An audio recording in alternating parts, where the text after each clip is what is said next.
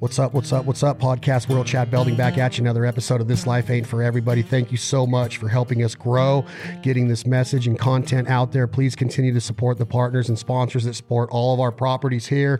We're excited about the growth of the podcast. Today's episode of the This Life Ain't for Everybody podcast is brought to you again by our friends, Lynchburg, Tennessee, Jack Daniels, America. Enjoy it responsibly.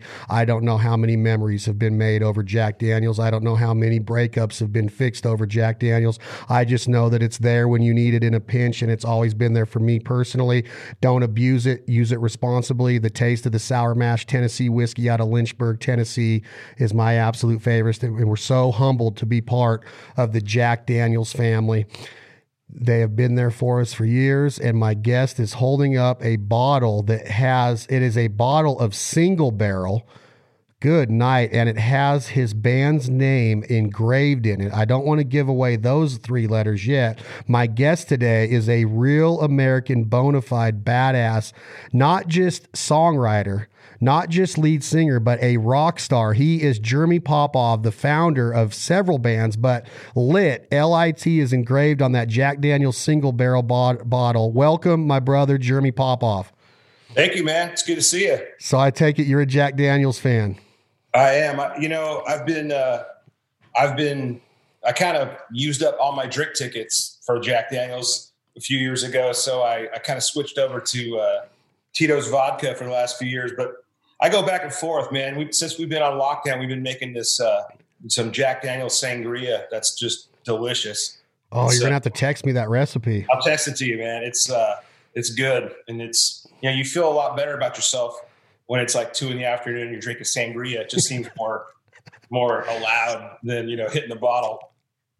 Without getting too much into your lifestyle, um, as far as the rock part of it, what is it about this quarantine, Jeremy Popoff, that has giving given Americans? Because I know you're a worker, I know you're an entrepreneur, I know your mindset is driven, you're focused, you you you got the end goal in mind. You have since you started your music career, and I don't even know you that well. I just know from what I've heard from guys like Jamey Johnson how how awesome of a person, how sweet of a man you are, and talking with you, I can just tell how driven you are and how successful and professional you are. What is it about this damn quarantine and this COVID 19 coronavirus that has given Americans like myself and you, your wife, your friends, the mindset that it's okay to have a Jack Daniels at two o'clock in the afternoon? Isn't it weird how it just feels like we're supposed to during this?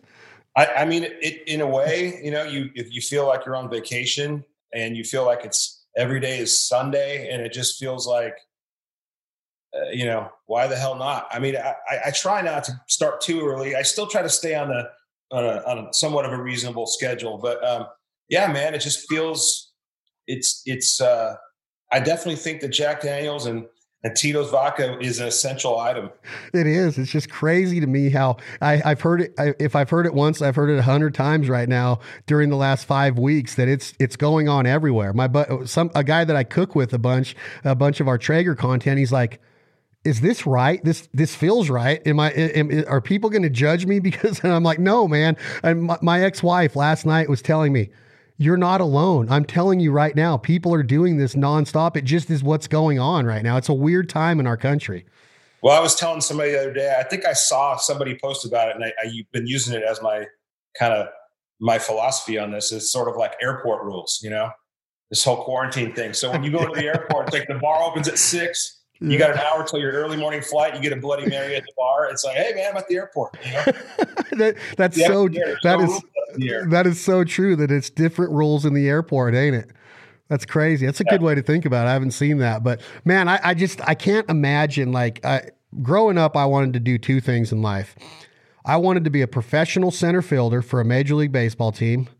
Got to college, was told I wasn't good enough and I wanted to be a drummer in a rock band. And I don't know if it was going to be a cover band or a Friday night band at the local bar. I didn't know if it was going to be Lit or Guns N' Roses, but I, w- I took some drum lessons from a guy named the Boogeyman, and he's a legit drummer and a great instructor.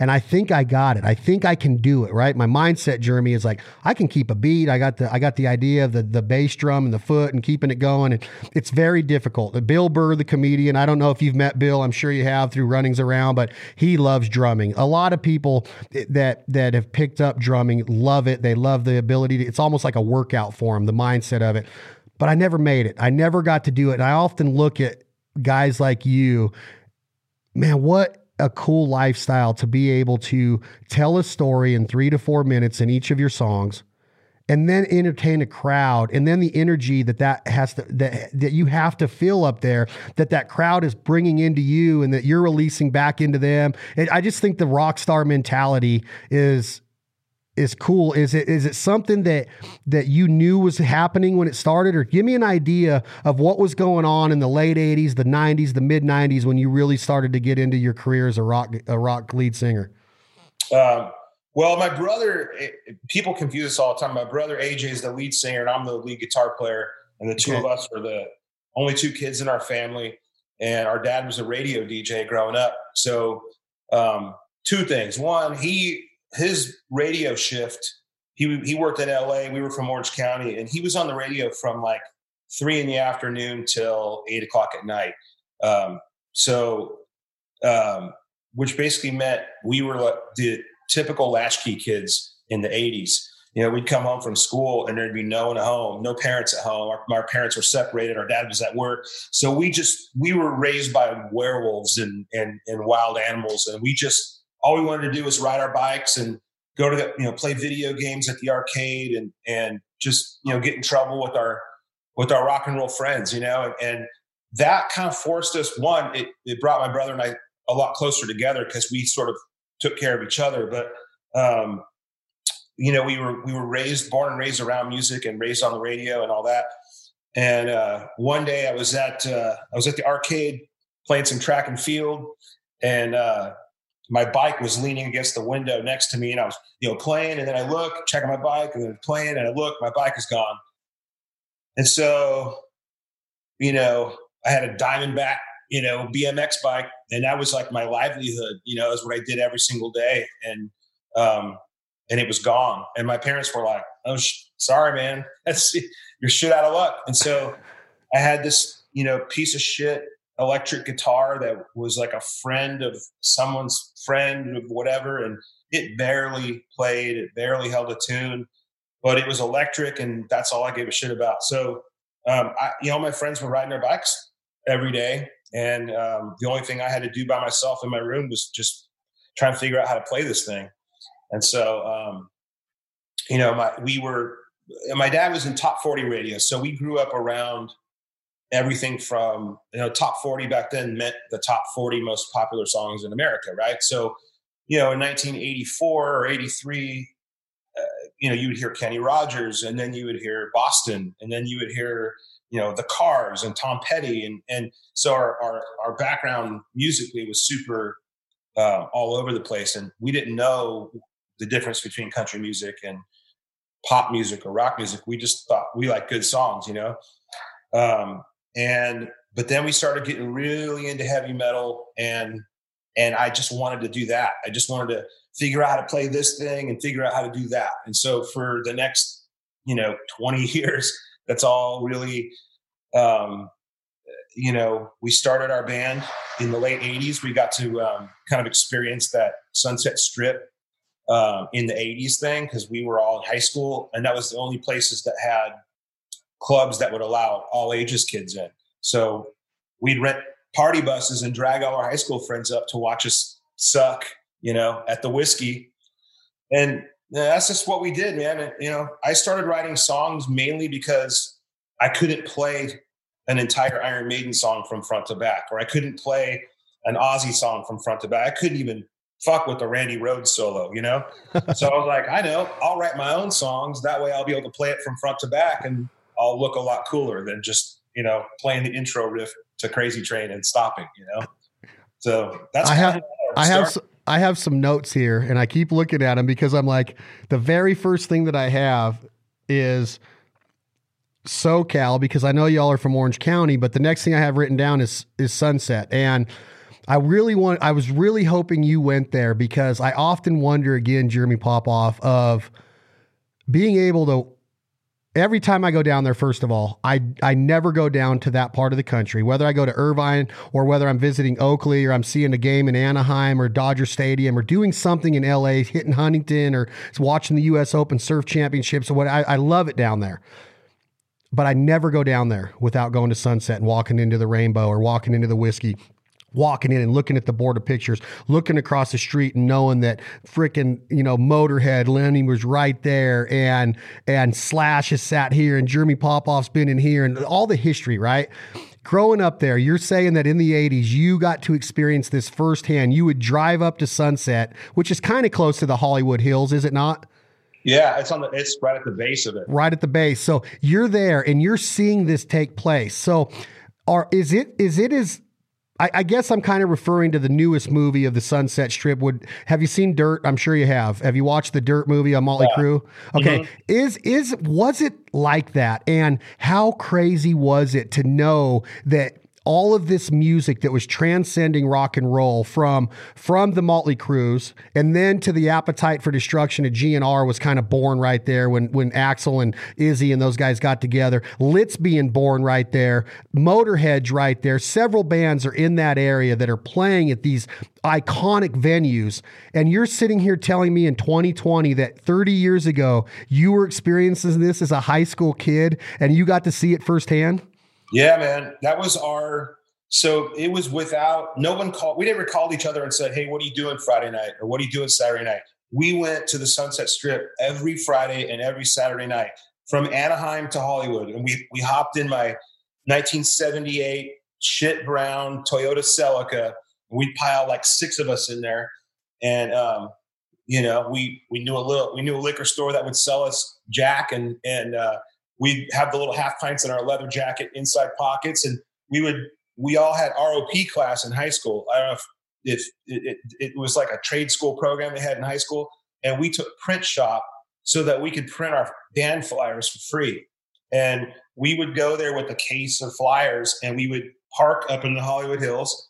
So we, we couldn't afford to pay to park, you know, and then we'd walk down to the strip with each one of us with probably a thousand flyers, and and from about 10 o'clock p.m. till 2 a.m., we would just walk up and down the strip and just talk to people and promote our band and hand out flyers and stickers and cassette tapes and stuff. And, um, you know, this is before there was no social media, obviously. So that was just hand to hand combat, you know, guerrilla marketing 101. And, but yeah, we were 16 years old, 17 years old. And, and, and there were more people on the sidewalk in those days than there were in the clubs. There was uh, you know, between Gazzarri's and Gil Turner's to the whiskey, that little stretch right there, there was probably four or five thousand people on that side of the street every Friday and Saturday night, just God. six people wide, asshole to elbow, and it was awesome. And I never saw a fight, and it was just debauchery and fun, and just it was our college. Really, is where we learned like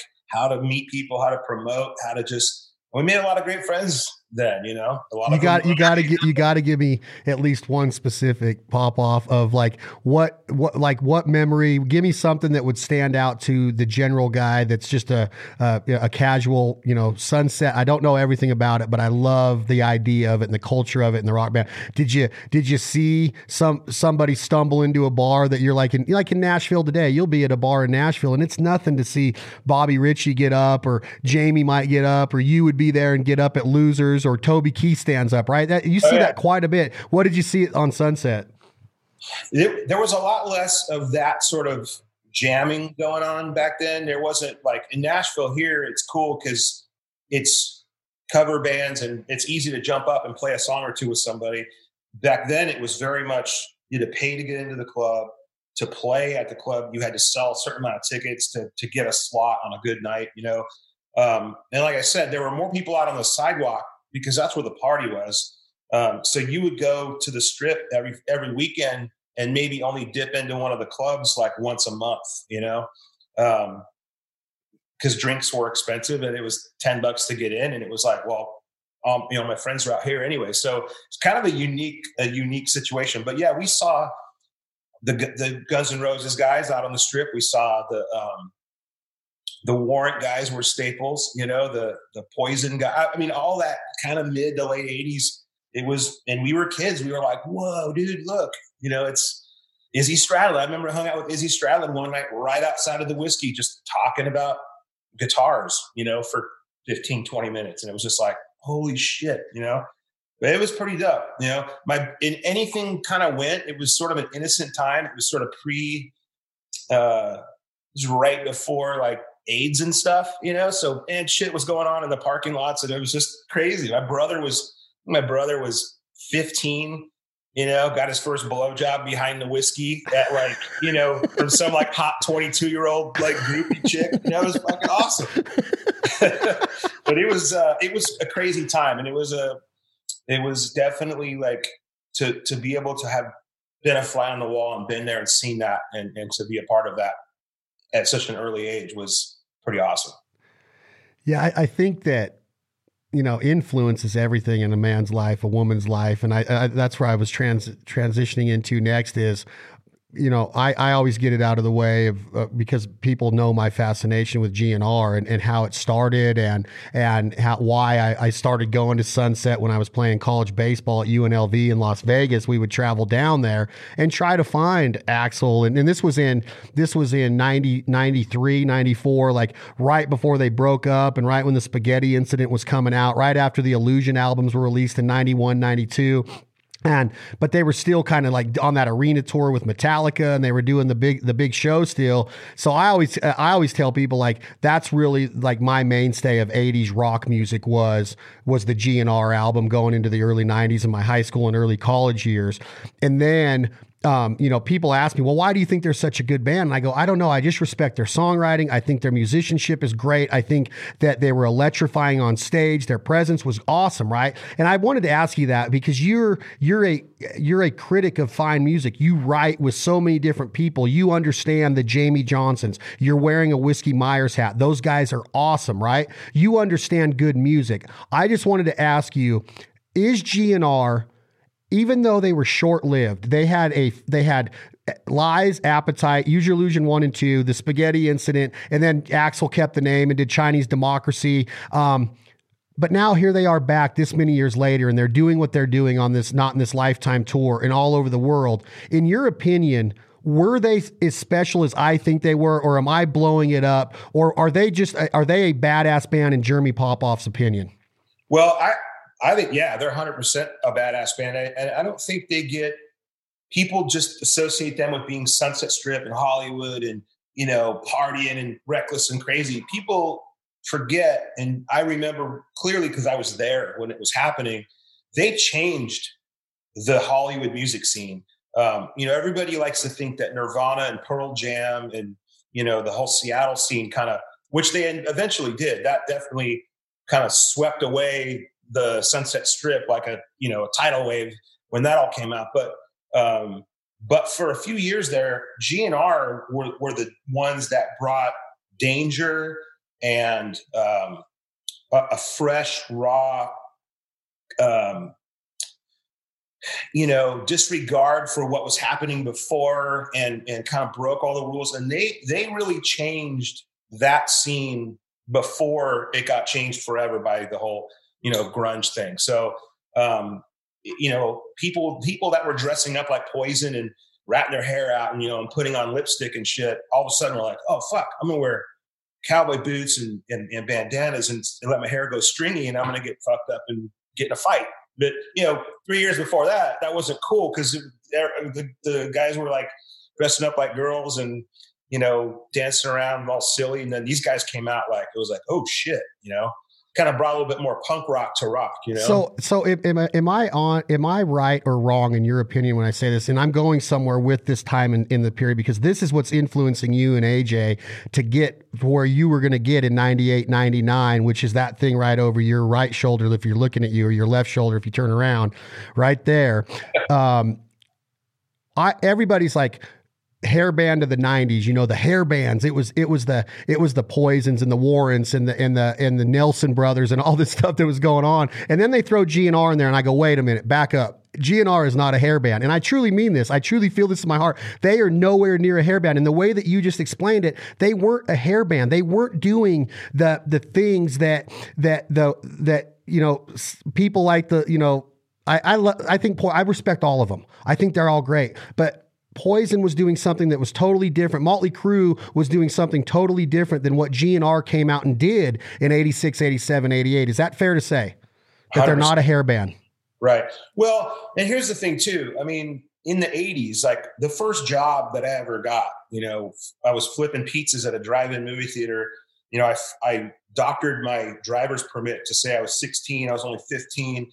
And in order for me to work there, I had to like tuck my hair up in my hat because you, your hair couldn't be past your collar, you know, in the 80s, a lot of jobs. Um, you couldn't have tattoos that, you know, if your tattoos showed below your sleeve, you couldn't work at a lot of places. So, you know, we all kind of grew our hair out in the 80s as as a almost like as a rebellious thing, just like kids are getting their face tattooed today. Cause it's like you're not gonna you know, if I walk in, I mean, I can walk into a board meeting with a suit on with this, you know, with my tattoos on my hands, and no one's going to think twice about it.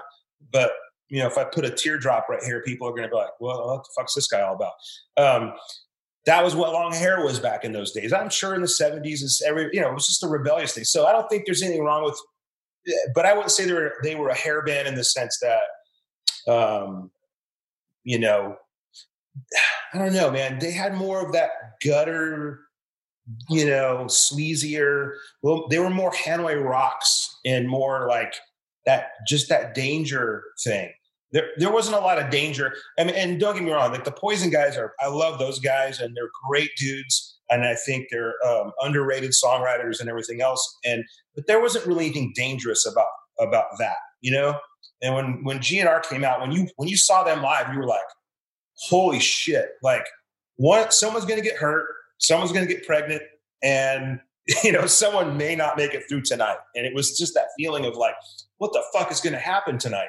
And that that was what made, i think made them as, as huge as they were was just that kind of just reckless abandon. And that to me is what, what rock and roll should be like. It I, I in country music should be like that. And, and i think there needs to be something that makes you feel a little bit I don't want to say uncomfortable, but you need to kind of be like, whoa, you know?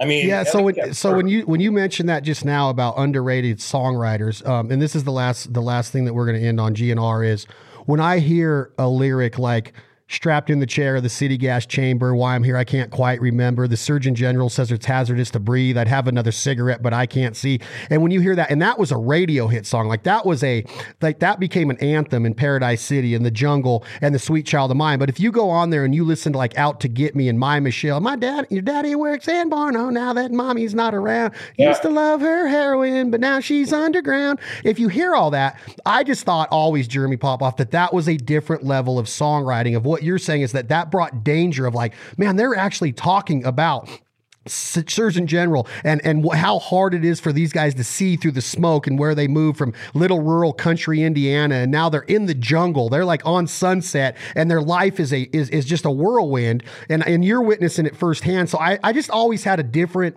feel for that music and I guess everybody picks their favorite bands. I just always had a different feel at that time in my childhood of growing up in the 80s that GNR was just different when I heard Appetite. And then even when they did that acoustical stuff with with you know she, you're crazy and i used to love her and patience. It was just on a different level of of marksmanship or music musicianship. I just always felt that and i just wanted to get your opinion if you felt it uh, you know being around the sunset strip.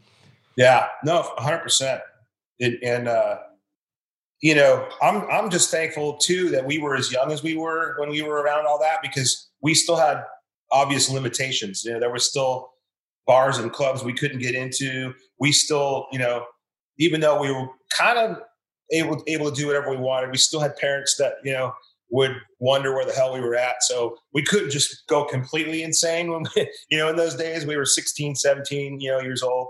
Um, but it was neat to be there to, and, to, and to witness some of that. And, and um, I saw GNR, GNR in Anaheim at the Celebrity Theater.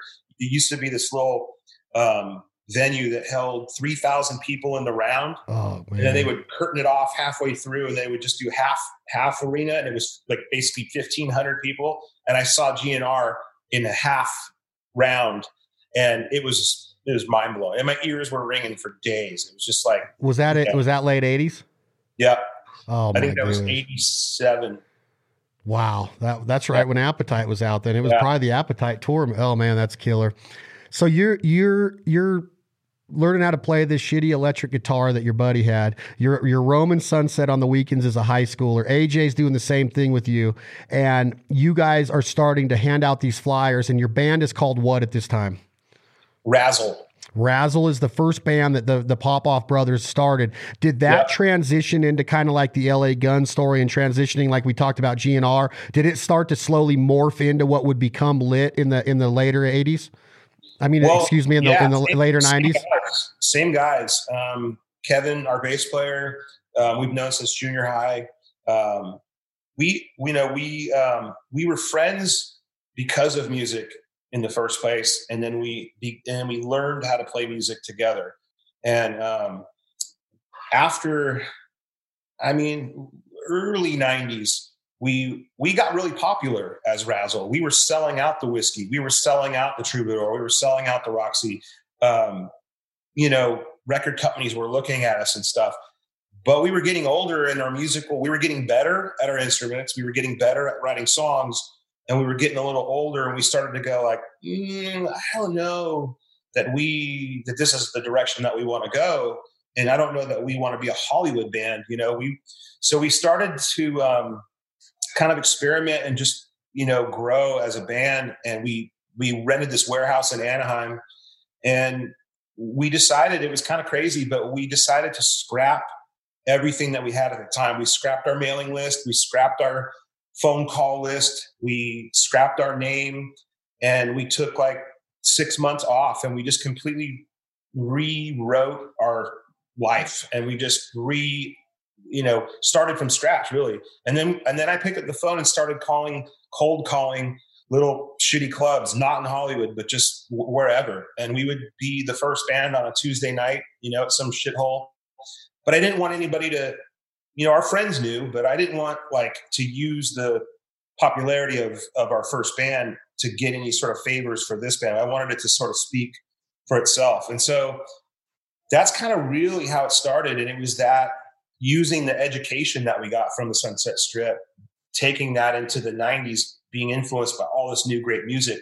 Um, you know, we were huge fans of, you know, Alice in Chains and Stone Temple Pilots. And, um, and then we also started getting really into um, the older stuff, you know, and we started getting really into Elvis Costello and, and, um, and more of the songwriting aspect of it. And, um, you know, cut off all our hair. And just it was just a time where we were exploring who we wanted to be, and I think that's what um, we grew a ton between.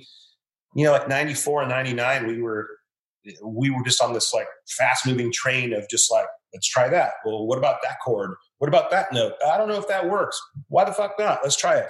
And we just kind of did it all, and then then we honed it back in. And I think the the record that blew up that blew us up was was a much more fine tuned and focused record because that that was after ten years of honing our honing our craft, I guess. Before you get to that point of releasing what would become your your staple, uh, well, what would be regarded as for a lot a lot of years, why why what did somebody like Layne Staley or Scott Weiland have that the Popoff brothers, Jeremy and AJ, are looking at as influence? What would a band like Alice in Chains do with that kind of rock grunge? And then you had and then you mentioned STP, which was Scott Weiland, which was I, I don't even know how to describe that guy except just insanely talented, but I don't know if he even knew how to. I don't know how to. I don't know anything about Scott Weiland. Is what I'm trying to say. I just know that he was captivating to watch and listen to. Is that what got you? Because though now, if you're talking to me and you're saying, "Well, Chad, tell me who you would listen to," you just named the two other bands that, like, when Velvet Revolver formed after GNR broke up and Scott was there, I was like. That dude is on a different level, and so was Layne Staley before that tragedy happened. Um, why did they catch your attention? What is it like a band like that that was forming what was what lit was becoming? I mean, you know, guitar tone wise, it was still kind of in that metal hard rock vein, um, which I could relate to, and that was what my guitar kind of sounded like. That was what I was aiming for. But the their voices, their the songwriting, the melodies, um, the the the weird chord changes, and just the things that were like kind of a little bit left to center, um, you know, grabbed our ears, grabbed our attention. Um, and and seeing just sort of a new school. Some of it we weren't all that into. I was never really a big Pearl Jam fan. You know, I, I wasn't. You know, it, was a little bit too kind of hippie-ish for me. I was way more into again uh, the danger. You know, STP. There was a danger, and and why why why? It's like you read a book that I that was written about me, and I'm a nobody. But like you just said the words that I would literally say to somebody two days ago that goes, Eddie Vedder and Pearl Jam were this. And I go, well, if you listen to the Temple of the Dog album with Chris, I could take Cornell over Pearl Jam any day off of that album, you know, and what they were doing with Temple Dog. And you just took the words out of my mouth. Like, why is it though? Why is it just the danger deal? Or why did some guys like you and I, and you're obviously way more into music than I ever was or ever will be, but why would you ever say something like that? And why would I feel like that about saying, like, I just wasn't into Pearl Jam when a lot of people were?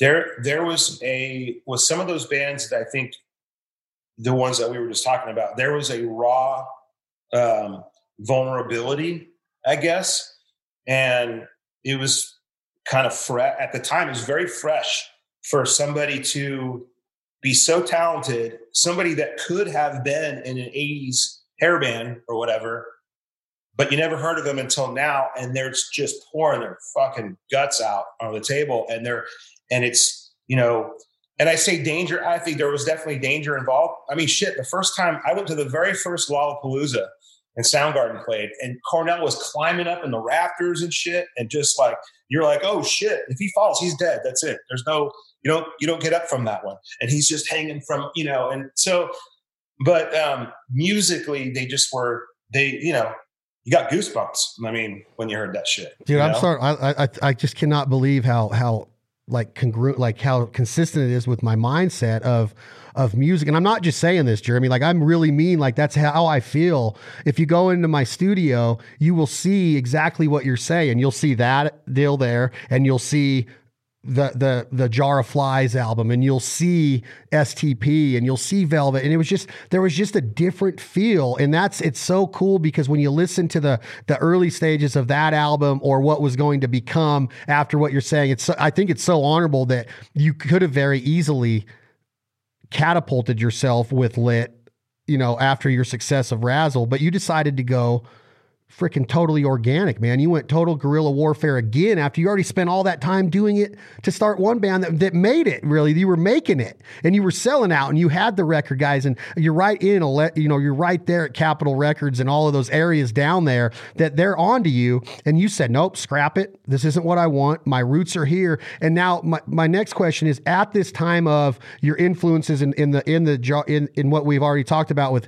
STP and, and Alice, you have a country influence too. You have, is it starting to form already? Because you mentioned the top 40 and your dad and radio and the Kenny Rogers. If anybody ever really dissects Kenny Rogers, he wasn't coming up as a country star when he got discovered. You know, he kind of oh. transitioned into that Dolly Parton islands in the stream down the road, but he was more of a pop star that, that, that got, that got found. And, and his story's really cool. Right. But are you starting to get influenced by country at this time as well?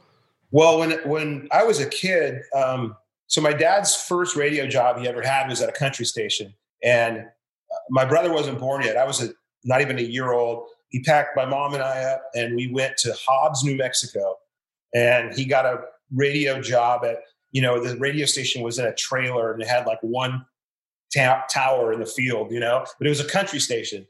And then he got a job in, you know, San Bernardino, California at another country station. So I was little.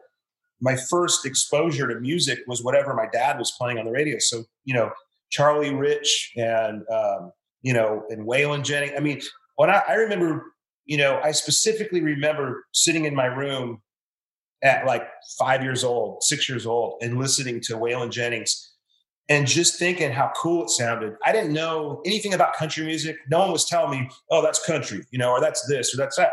I just thought like, wow, you know, the stories and the just the vibe and his voice and everything. And I was captivated as a little kid.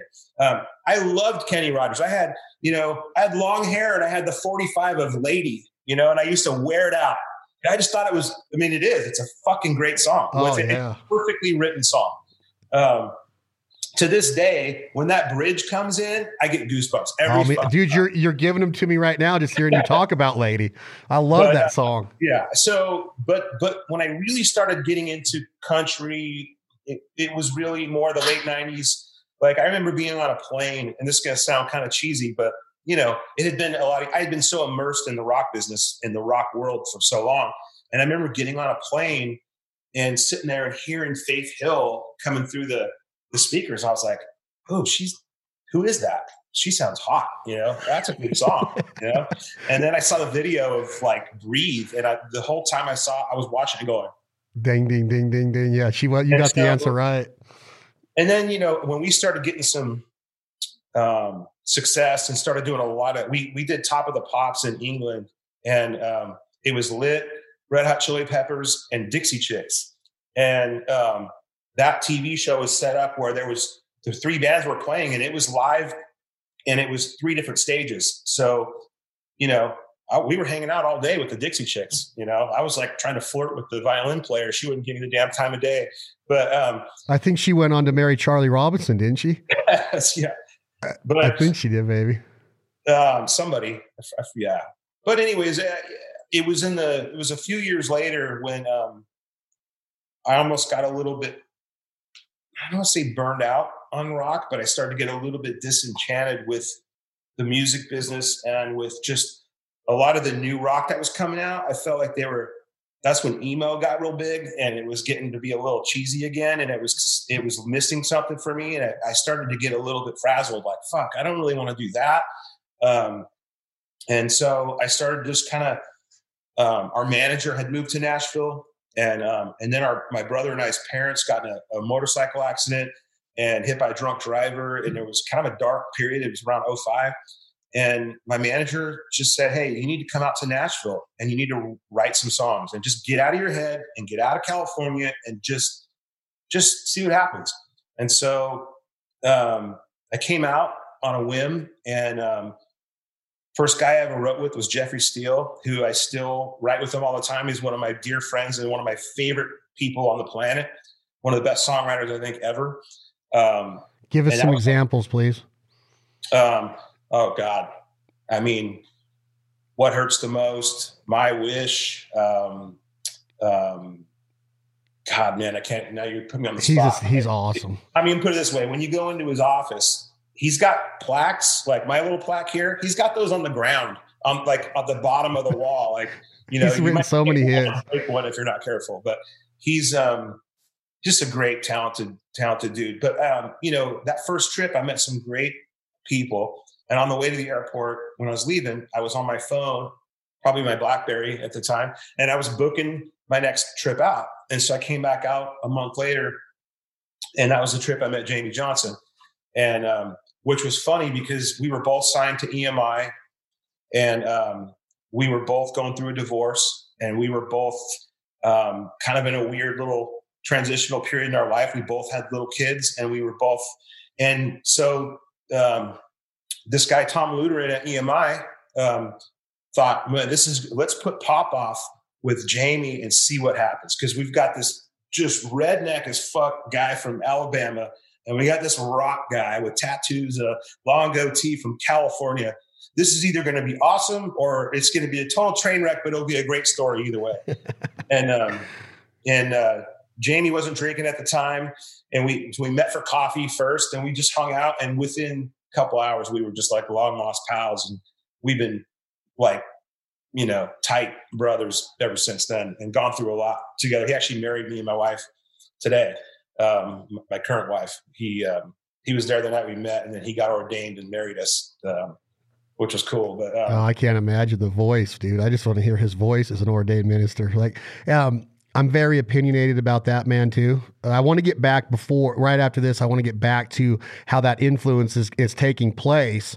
But um, the success of that thing over your left shoulder I want to get to, but I'm really opinionated. Like I tell everybody, I think I'm a really opinionated person, but I'm not ignorant, Jeremy, to where I'm not going to sit here and go, you better vote for Trump and get out of my house if you don't like this. I'm not that guy, but I just have really staunch opinions. Like I think the Lonesome Song is the best country album of all time. And I know that Waylon Jennings and Merle and, and, and Jerry Reed, and, and there's so many unbelievable albums song for song. Guy Clark, I just got turned on to him. He's amazing.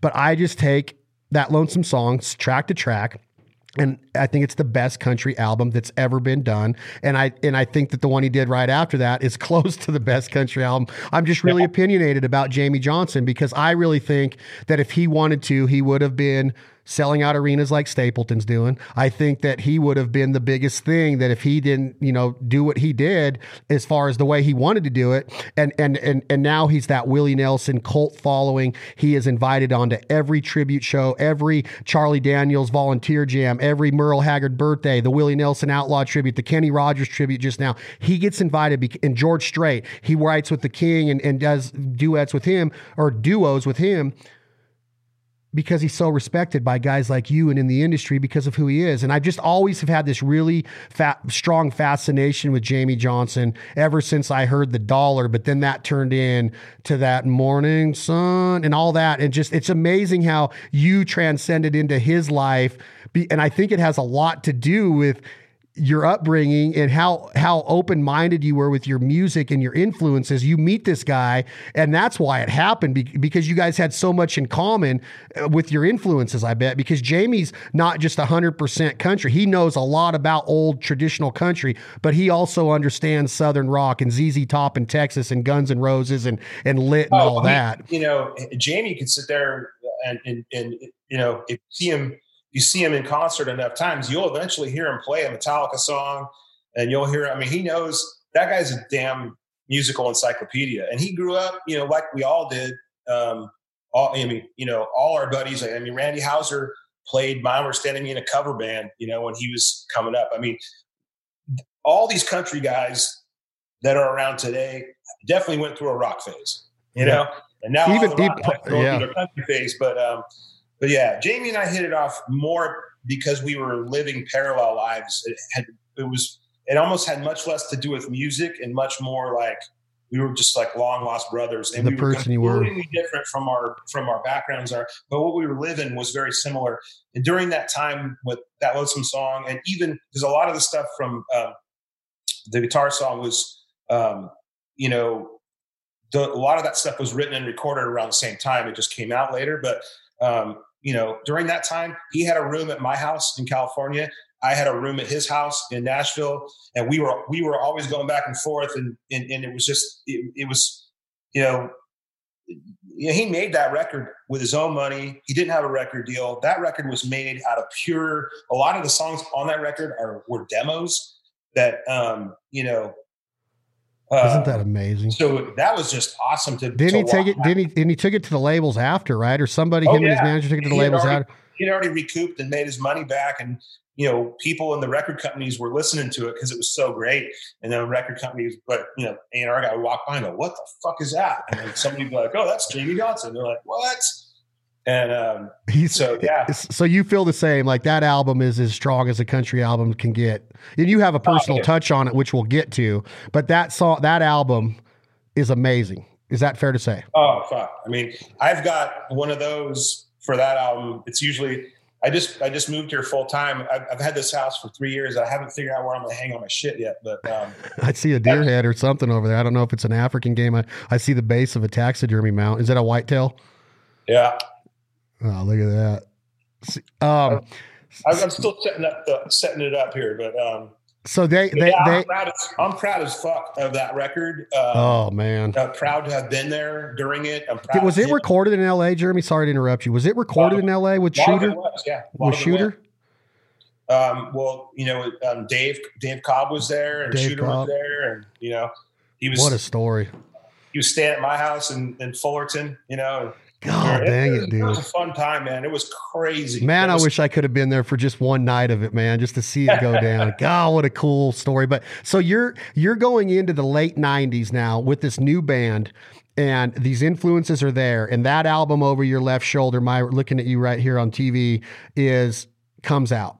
And the cover art is is it a is it kind of a pinup-ish kind of a deal uh, off of a of a tattoo ar- a tattoo studio vibe is that fair to say or where is the influence for the cover the album cover art come from there was a lot of um, in that album packaging. There was a lot of tattoo related sort of icons. We were very into. We all had vintage Cadillacs.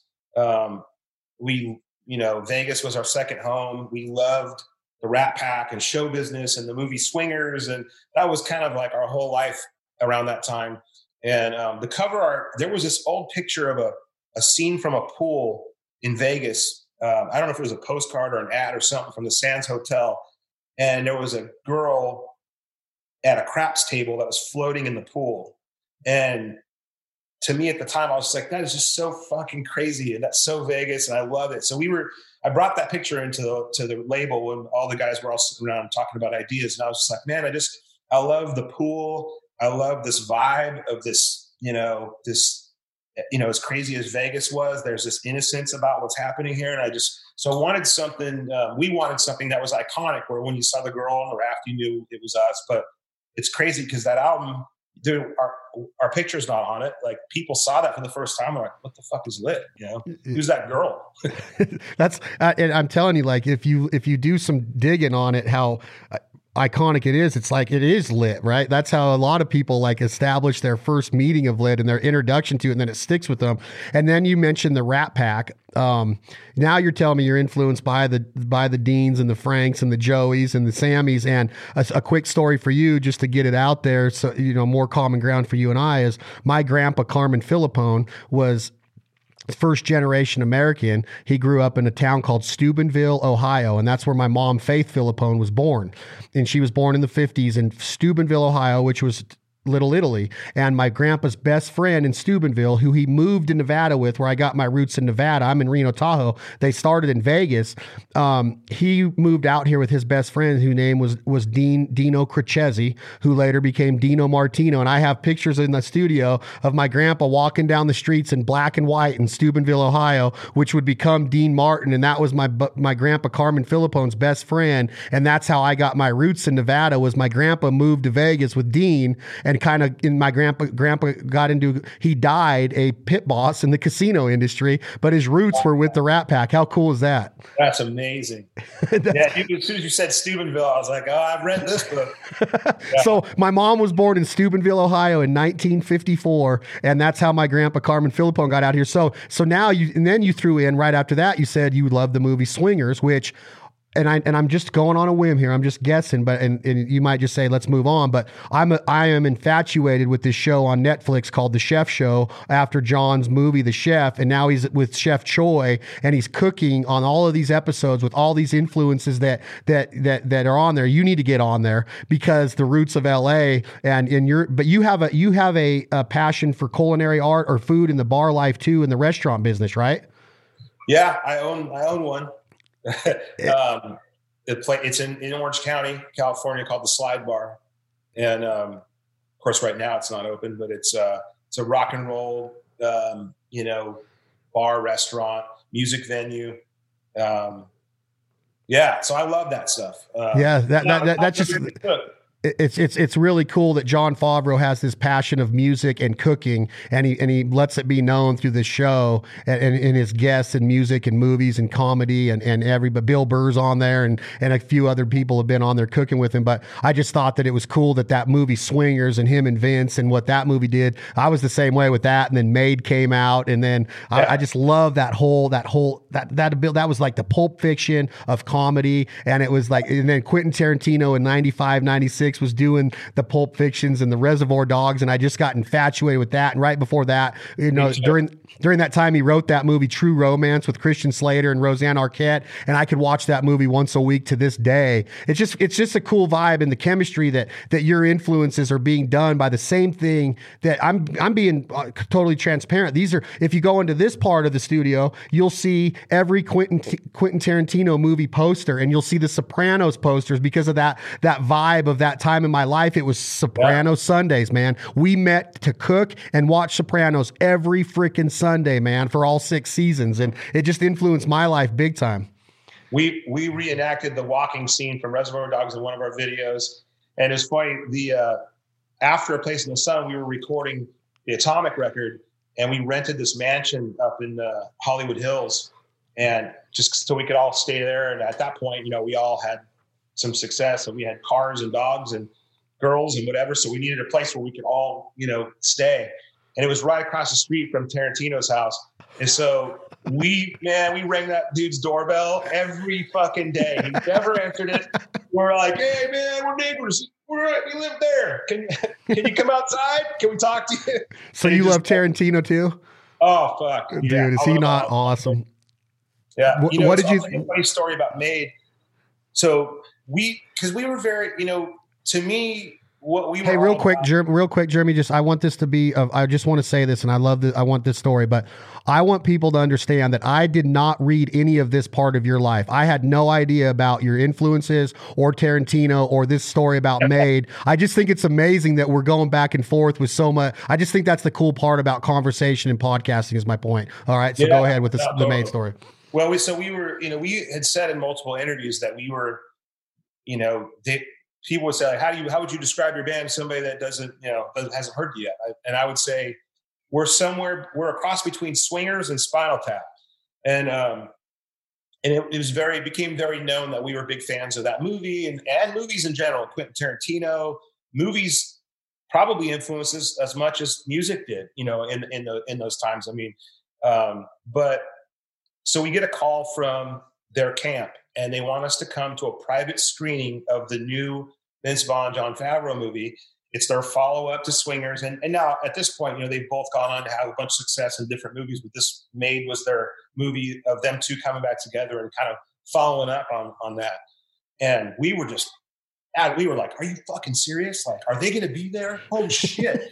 and, um, so we go in this tiny, tiny theater, maybe held 40 people. It was on a studio lot. And uh, so it was made. And at the beginning, before the movie starts, Favreau gets up and he's like, okay, guys, everybody, thanks for coming. There's like 30 people in there. Um, just want to thank you guys for coming and just want you to know that, you know, it's not quite done yet. So forgive me for the, you know, he's like making excuses for it, like we do with demos. We're like, no, this, you know, the guitar is going to sound different. The vocals are going to be a little, but just, you know, uh, and and so we were just sitting there watching in awe, like, wow, he's like, he's insecure about this movie. Okay, well, let's see it.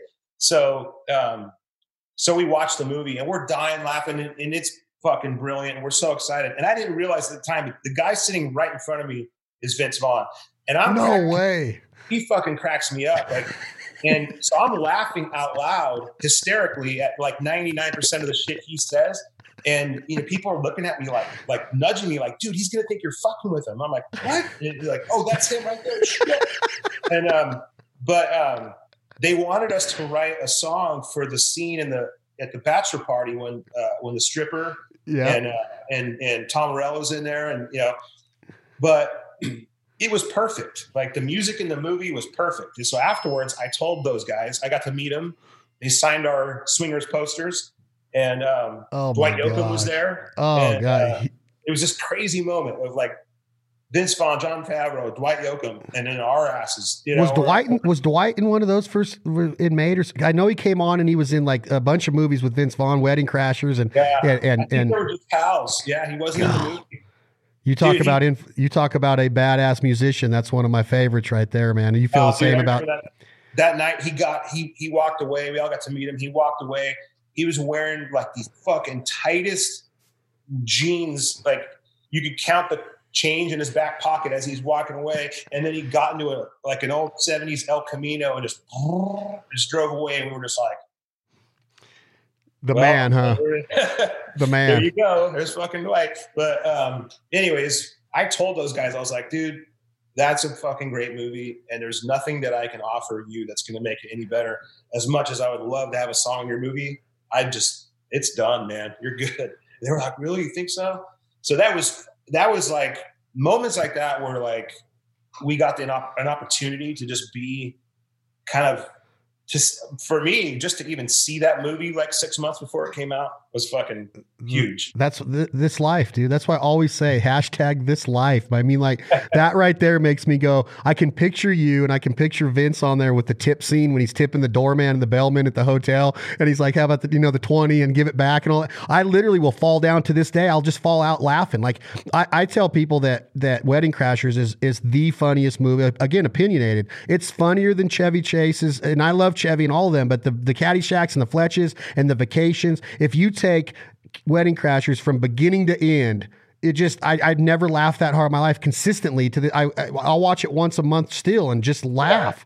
He's oh, he's just got it, man. So so that that's that's really cool. That influence is coming from movies, Tarantino, the Jon Favreau's, the the Vince the Vince Vaughns, and now the album comes out. And were you ready for it? Were you ready for um, you know, the, it had a, the biggest single of your careers on this album. Is that fair to say? Hundred percent. My own worst enemy goes to radio, and what happens? What whirlwind goes down? How long did it chart? I I heard numbers of like 13 14 15 weeks at the top of the uh, of the of the music charts on billboard tell me how, what it did and if i'm wrong on that correct me but w- were you ready for what was getting ready to happen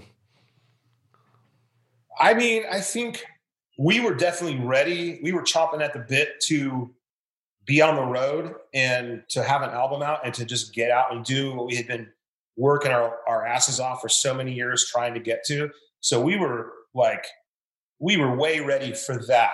We had no idea what we were, you know, about to experience. I mean, it was dream stuff. I mean, you know, we we left in a motorhome in a Winnebago from Orange County um, everything got moved up because this because the song kind of got leaked to radio and it started getting played on all these big stations.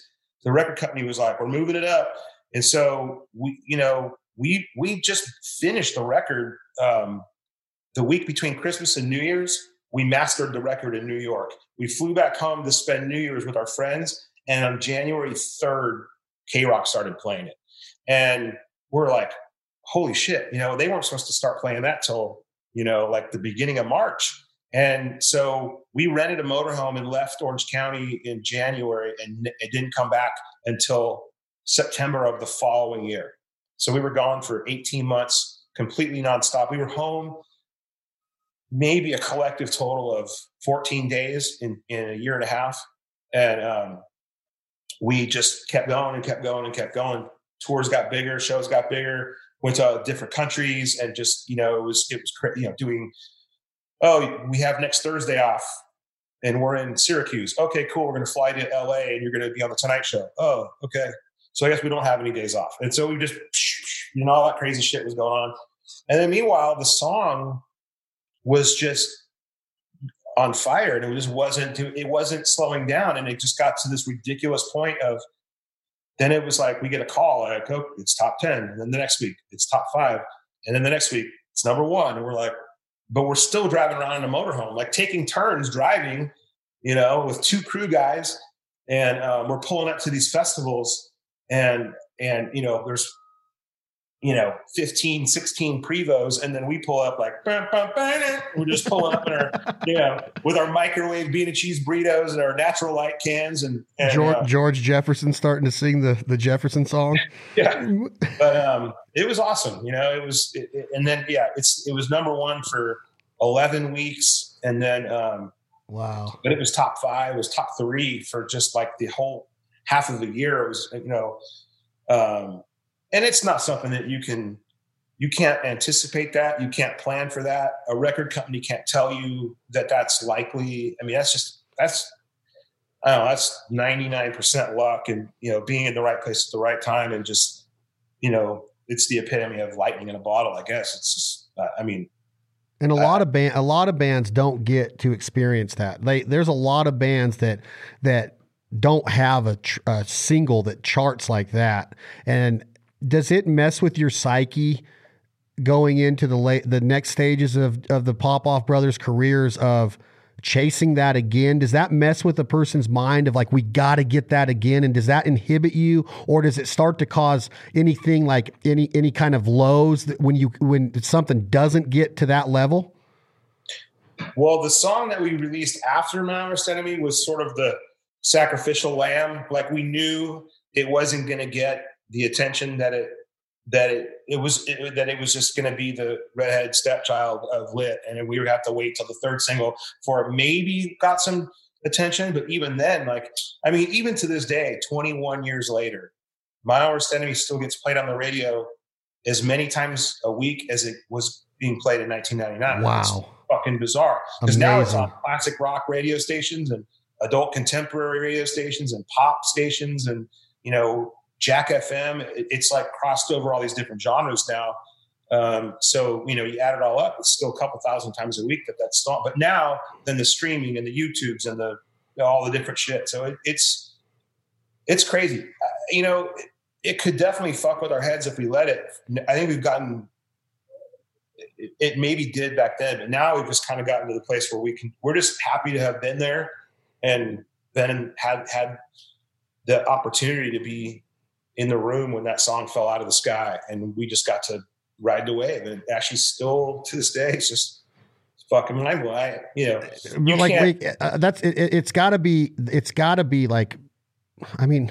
I don't know if there was a bigger song that charted that long, and then I don't know for sure, but like it had to be right there, setting records in the '90s, right? For to be on the chart, to be number one for 12 or 13 weeks, and to stay in the top five or three for six months and then the 21 year like this, was was it one of the the biggest songs of the decade?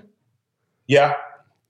Yeah. Crazy. Uh, fucking crazy. So what does Zip-Lock what does Zip-Lock do? Or was Zip-Lock the one that was the was the sacrificial lamb? Yeah so Zip-Lock i think made it got to like number 10 it, it, you know went like this and then went like this and then enemy was still sitting up there. You know then miserable came out and that was the one with pamela anderson in the video and that exposed us to a to a bigger more worldwide mainstream audience because we were all of a sudden our video was getting played on entertainment tonight and access hollywood and you know because she was such a big star. So people discovered us because she was in our video. And then miserable was that was the number three rock song i think of that year. It went all the way up to number three hung up there hung, hung in there for a long time. But that was because of the video and just the, the crazy exposure it got us. Um, and it was funny because that basically when that song went when that when miserable took off it basically meant we were going to be on the road for another year. And so um, and we were just like okay let's go you know? And um, i mean it was just it was awesome. And again talk about like how cool it was to be the shit we got to see in the 80s you know fast forward now it's 99 2000 2001 we're, we're we're doing festivals with like you know we did a festival at angel stadium with black sabbath and ozzy you know and the foo fighters. And um you know we got we we did festivals with velvet revolver. We did festivals with hole and with the chili peppers and with stp and you know that those were the days where we would like play and the crowd go crazy and we were sweaty or whatever and we'd run backstage and we'd take showers put our you know dry clothes back on make a cocktail and run back out to the amphitheater to watch our fucking heroes play. And it was just like you know looking at each other going fuck can you believe this? Like we just played this. Now we're here watching stone temple pilots like this is insane. God so, dude how cool was, you know that was awesome. And, and to i think honestly that period of time, like I see posters, you know, when we were moving and stuff, you know, pulling stuff out of the rafters and just seeing posters of the bands that we were sharing bills with and just going like, this might have been the best time for rock and roll in my life. You know, I mean, Heck I could argue yeah. different eras of rock and roll that maybe were cooler, but that late '90s, early 2000s, some of the bands that we got to share stages with, you know, we got to open up for Kiss. I mean, oh, man, there was some fucking pinch me, holy shit moments where, you know, and pretty awesome too. When you get like when Steven Tyler shakes your hand and tells you he's a big fan and, you know, sings a sings a backup vocal on one of your songs, you know, because he happens to be there in the studio and you're just like, what the fuck happened? What is that? Like, you you know, yeah. And the funny thing is too, um, every record company in LA and New York passed on My Worst Enemy. Everyone said no. My Worst Enemy, Miserable, and there were two other songs on our demo. And every label, including RCA, who eventually signed us, they passed the first two times as well. So the crazy thing, and I always tell that to people, especially musicians, it's like you you can't, you know, and I feel the same way today about politicians. They fucking tell you, ah, we don't hear a single. Nah, you got to do this. You got to do that. You got to, you know, they don't know shit. You know, it's the biggest rock song of the last fucking two decades, and every one of them passed on it and said they didn't hear a single. It's like, God, they're the ones that are deciding which what singles you hear.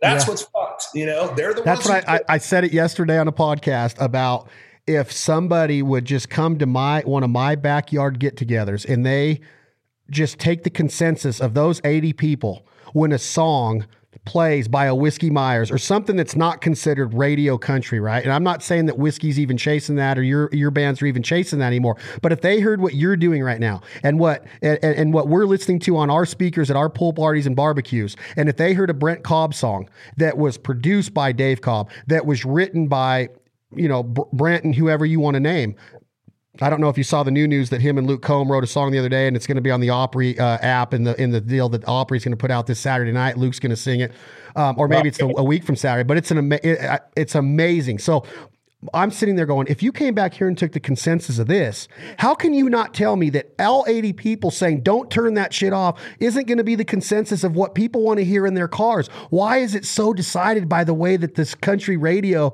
has gone and rock radio has gone?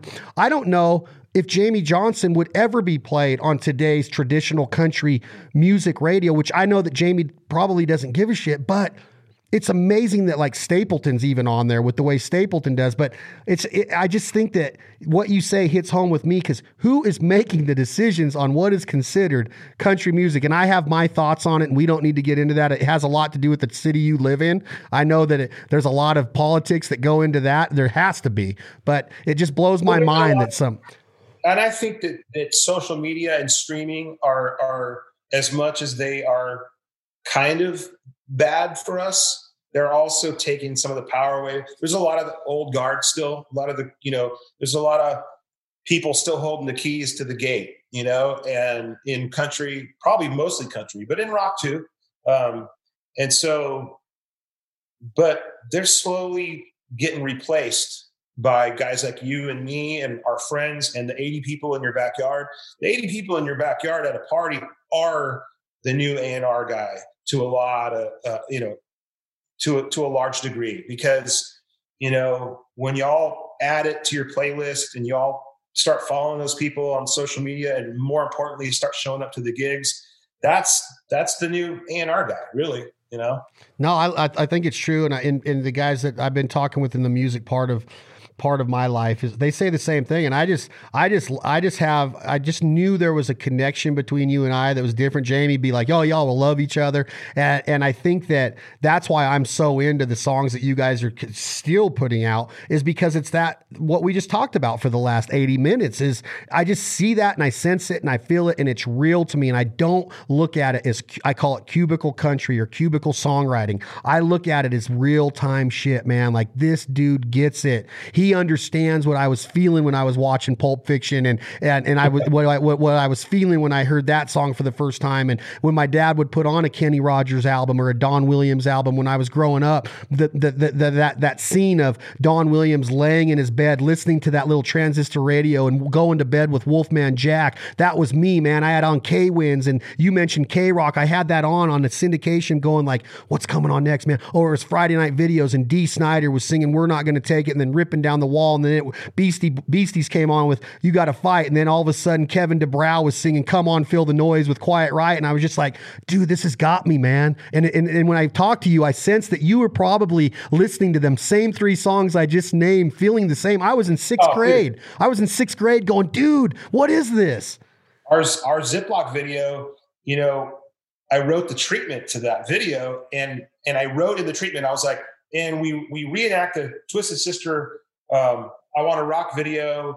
Um, and Yep. Dee Snider's going to play the role of the father. I didn't know Dee at the time, and the record company was just like, "Oh, cool, dig it." And they got a hold of Dee, and Dee said, "Yeah, I'd love to do it." And we've been friends with Dee ever since. God, dude, I didn't even know that. I had no idea that you were friends with Dee Snider. He was just, I love. I got the Stay Hungry album in my in my studio, the album vinyl. Freaking dude, it's unreal. It's, it's unbelievable.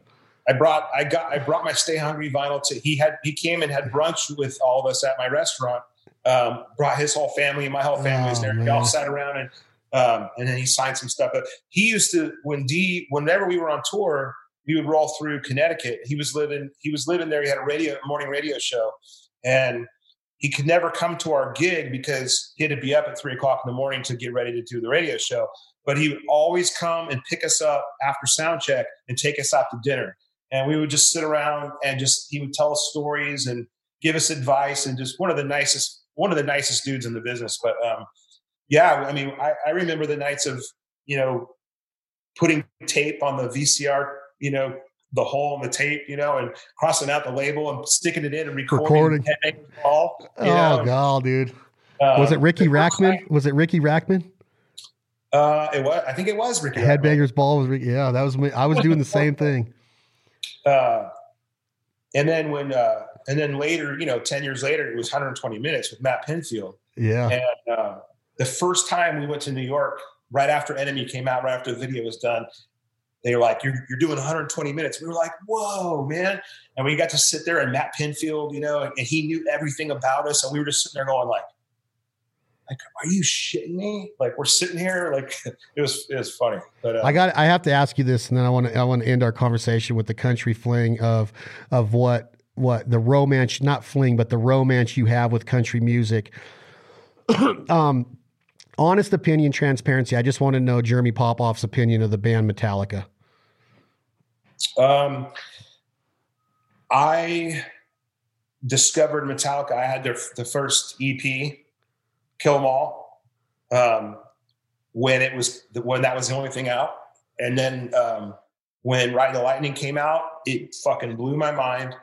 And um, my my uh, we had an older stepbrother when we were kids, and he was in the Marine Corps, and he was he was out in uh, in Japan. And back in those days, used to be able to get like super badass stereo equipment for like nothing, super cheap.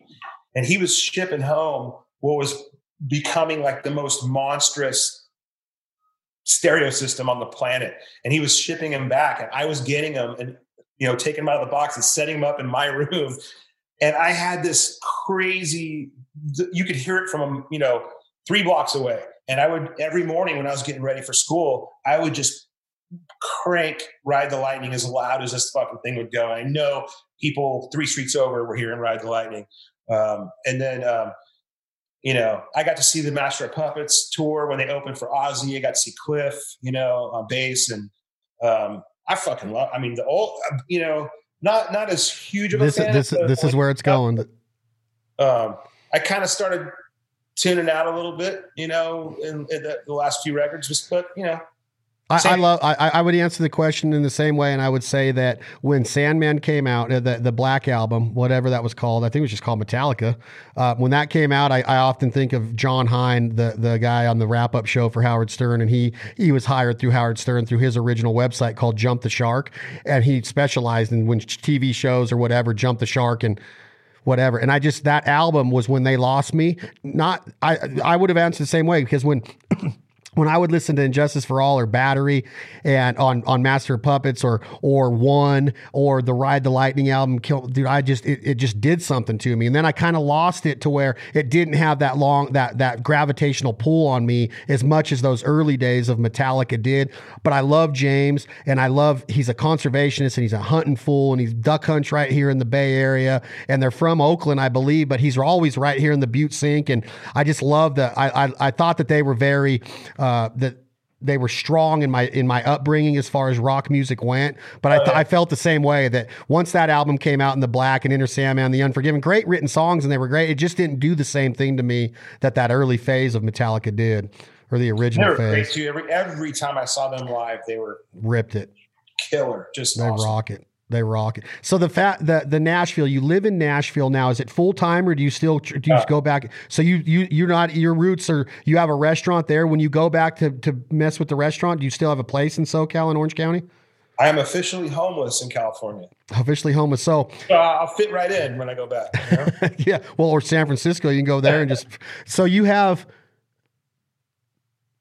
the album that I that I claim is my favorite country album of all time you have a, a, a, track on there that you have the same kind of same kind of frame deal in your house that you're going to put up someday. But you write with jamey johnson you get a cut on the album. And at the same time are you kind of doing maybe like what Aaron Lewis is doing that went from r- iconic rock stardom, you know, with lit and you and you were selling out these, you know, sellouts and albums and number ones and festivals and all of this shit going on. And now all of a sudden you see Aaron with George Jones on a duet. Are you currently in that with the new music that's got more of the country vibe in it, Jeremy? And is that where you see it going for the next few years in your career? Well, I definitely um, you know, have been coming to Nashville for 15 years now plus, and I would say the majority of the stuff that I write out here is country.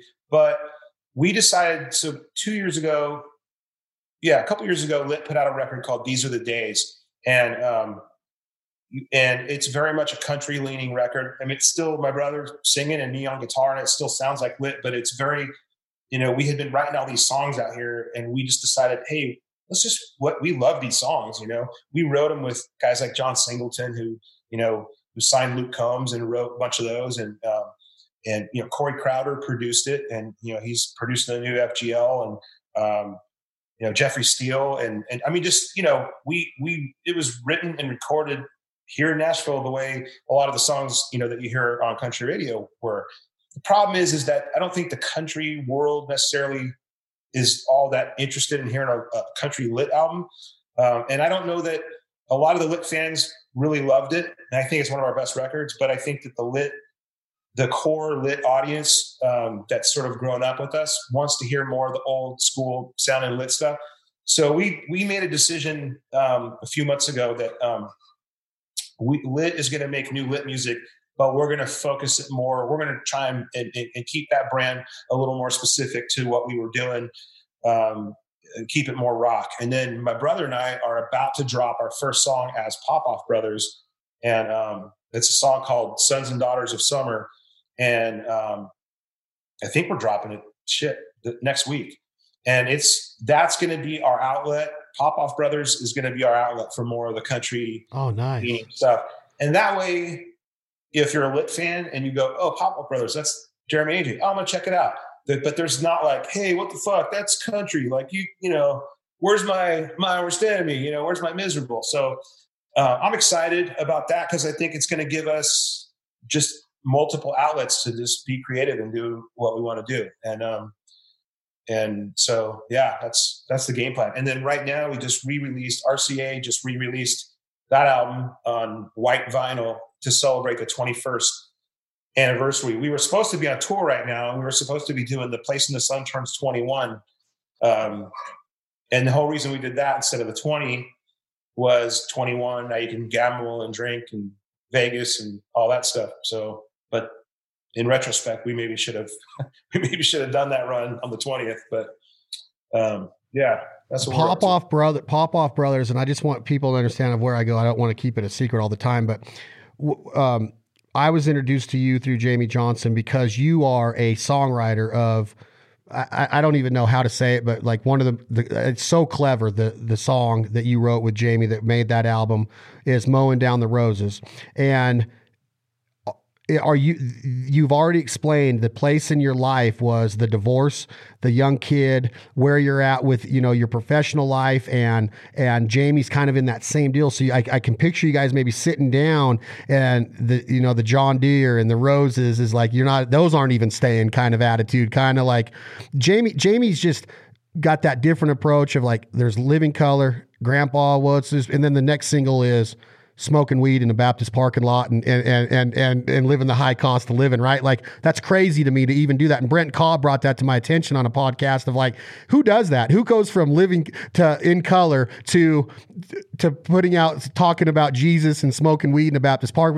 That's Jamey, right? And now here you are. Then a couple tracks later, this song comes on, and I picture this guy in Alabama, and now this guy in L.A. or Orange County. They're just mowing down the roses of it was the theme of it like even that's got to go?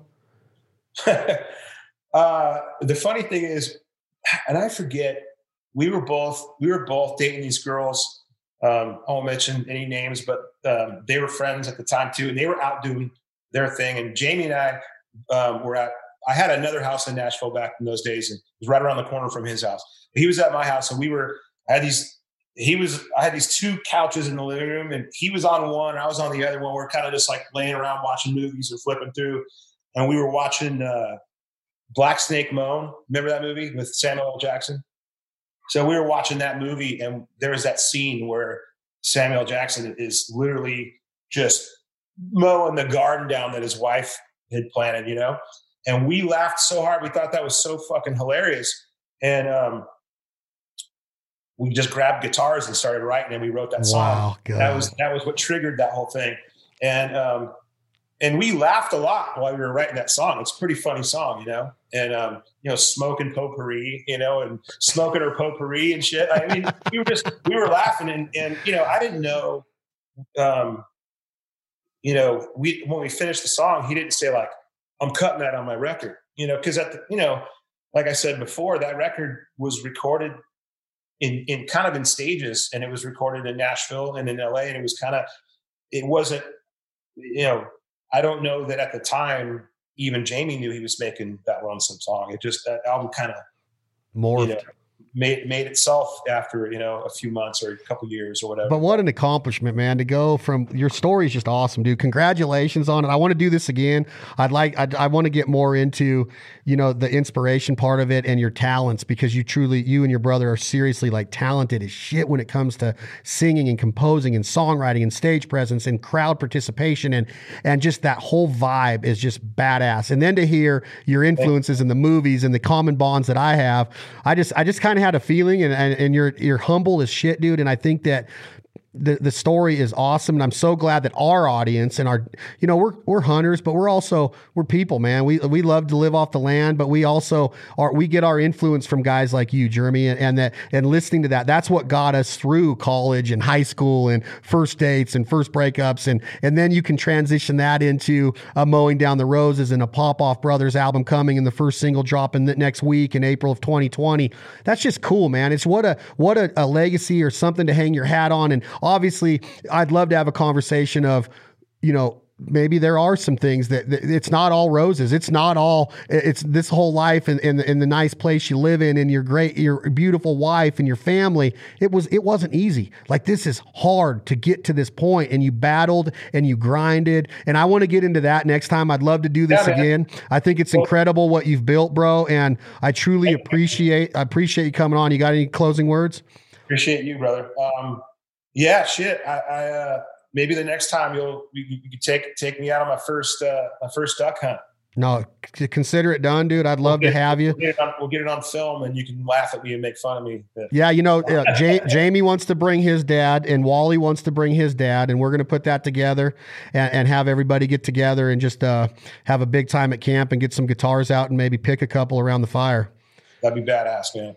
That's Jeremy Popoff the band Lit. Um, uh, one, well, I am going to ask you a favor, and you can tell me no. I'll ask it here. I was going to uh, personally text you, but um, I would like to get a signed vinyl. Can I, can you make that happen for my studio? I can make that happen. Oh, dude, I can't wait. I Thank you, Jeremy. I could even get you one of these. Can you really? Yeah. Oh, yeah. dude, I'll take it in a heartbeat. i am going to give you my address, and then we'll do a little bartering. We'll do a little of what Burning Man up here. You know, I'm only 100 miles from where the big Burning Man festival is every year, and that's a bartering system. I learned. I had a portable toilet company. That was my first business, and we we that's that was my uh, my association with the Burning Man festival and how they barter out there. But that's a crazy time if you've never done it. I don't know if you've wow. ever done it, but. That's, that's Jeremy. Awesome. That's Jeremy Popoff, the band lit. Check them out. They are bad to the bone. Popoff yeah, Brothers you, coming up. Thank you, man. You guys are awesome. You guys are a true American icon, and the way you've built it is so freaking inspirational. Check out his story, listen to their music. This has been another episode brought to you by our friends at Jack Daniels, Pure America. Enjoy it responsibly. This life ain't for everybody. And because I do have permission to use this song through Jamey Johnson and Lit instead of our our, our common song you hear on here, What You Gonna Do When the Money's All Gone with Leith Lofton and Drake White, we're going out with Mowing Down the Roses, written by Jamey Johnson and Jeremy Popoff. Check it out. Thank you all so much.